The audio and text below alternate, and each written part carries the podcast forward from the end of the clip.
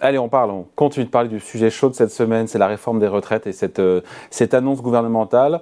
Euh, on s'en doutait évidemment sur la partie euh, recul de l'âge légal euh, de 64 ans, ça c'est une chose.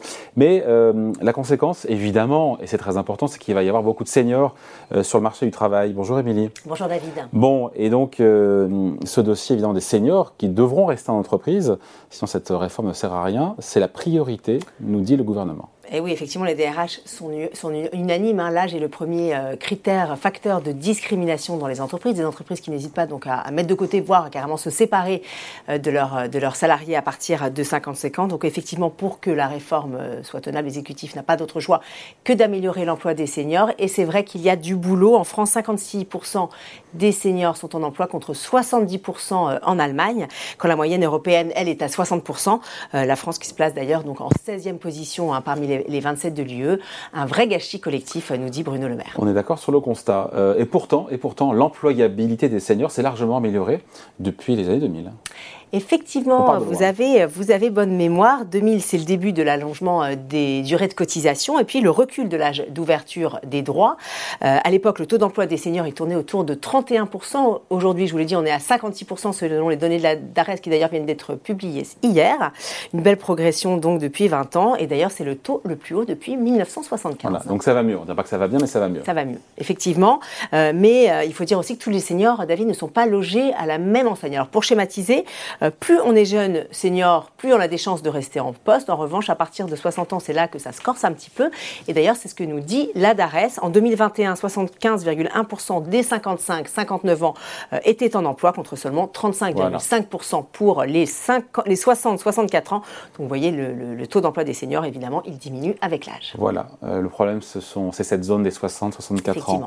Euh, pour essayer de régler, en tout cas d'améliorer ce problème, le gouvernement, le gouvernement dégaine donc l'index senior euh, qui sera mis en œuvre là cette année. Hein. Alors cet index, il s'inspire directement de l'index euh, homme-femme, égalité homme-femme, vous savez, qui a été mis en place dans les entreprises en 2019. Alors pour rappel, euh, les entreprises doivent publier chaque année les écarts de rémunération de, des salariés des deux sexes. évidemment, c'est une obligation de transparence qui les pousse eh bien, à, à s'améliorer, hein, en tout cas si elles veulent conserver leur réputation. Alors pour l'index senior, il s'agirait, selon le gouvernement, je le cite, de valoriser les bonnes pratiques et de dénoncer les mauvaises, qui, je vous l'accorde, est quand même assez flou. Alors, selon Olivier Dussopt, les indicateurs de cet index seront euh, définis euh, à l'issue d'une concertation professionnelle, mais dans les faits, il devrait s'agir d'une sorte de, relevé en fait des, des seniors qui restent en poste et puis de ceux qui, par exemple, sont licenciés. Il ne fait pas l'unanimité cet index effectivement, Effectivement, alors contrairement à l'indice homme-femme, il braque aussi bien les syndicats que le, le, patronat. Alors je vous cite Philippe Martinez de la CGT, ce n'est pas un index qui va faire peur au patronat qui tous les ans licencie des milliers de salariés qui ont plus de 57 ans.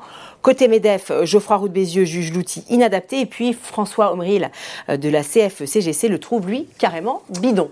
Quel est le problème de fond au-delà des déclarations avec Alors, effectivement, on peut estimer, c'est ce que disent euh, tous les experts, qu'il manque d'ambition. Hein. déjà parce qu'il va concerner que les entreprises de plus de 1000 salariés, en tout cas dans un premier temps. Après, il concernera les entreprises de plus de 300 salariés.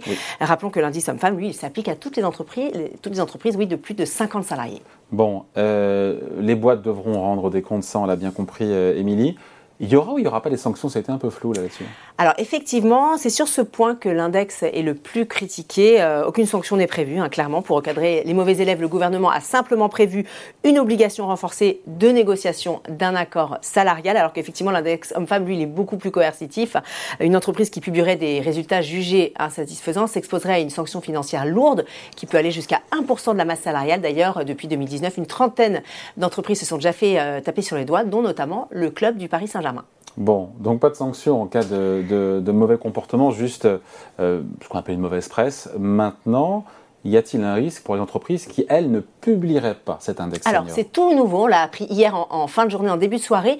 Ce sont les échos, en fait, qui ont pu avoir accès au projet de loi de financement de la sécurité sociale. Il y aurait, dans ce cas, une grosse sanction euh, financière, une contribution qui pourrait aller, là aussi, jusqu'à 1% euh, de la masse salariale. Cette contribution, en fait, elle serait fixée par l'autorité administrative en fonction, là, je cite encore le, projet de loi, en fonction des efforts constatés en matière d'emploi des seniors, ainsi que des motifs de sa défaillance. Mais évidemment, tout ça euh, peut être peut être rabattu pendant les, les, discussions euh, à l'Assemblée, qui, vous le savez, on le sait tous, s'annonce mouvementée. Et houleuse. Merci beaucoup, Émilie. Merci, David. Bon week-end.